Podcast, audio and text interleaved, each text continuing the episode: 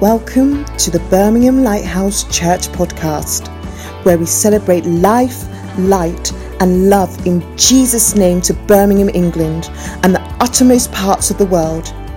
We hope you'll be blessed by today's message. Good morning. Welcome to Morning Manna. Today we're going to look at Psalm 131, and there are only three verses to this psalm. It's a song of degrees, so it's actually sung. Lord, my heart is not haughty, nor my eyes lofty. Neither do I exercise myself in great matters, or in things too high for me.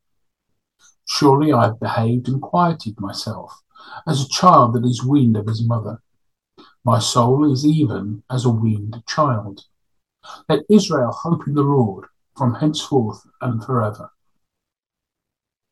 First glance, this psalm seems to be very different in all three verses, but actually, they're all connected.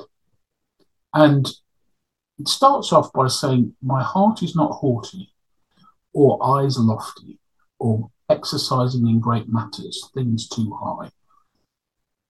The psalmist is saying, I am not lifted up in myself, I'm not self absorbed.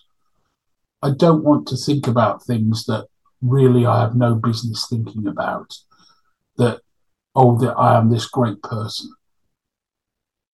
And he goes on to say and continue a thought that surely I've behaved and quieted myself.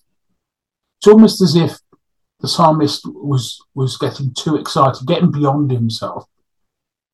And he uses the analogy of a child weaned of its mother. My soul is even as a weaned child. Now, when a, child is weaned from their mother, they no longer take breast milk, they take uh, more solid food. They, they've learned to do without the uh, milk of the mother and, and moved on to other food. And finally, it says, Let Israel hope in the Lord from henceforth and forever. So the psalmist is here describing a move of spiritual maturity that we should not consider us uh, consider ourselves high and lofty and lifted up, but that we should behave as though the world that we have come to know and to maybe appreciate in too many ways, and to think that we're some great thing in the world now we have become more mature because now we realize that it is the Lord that provides for us, not the world.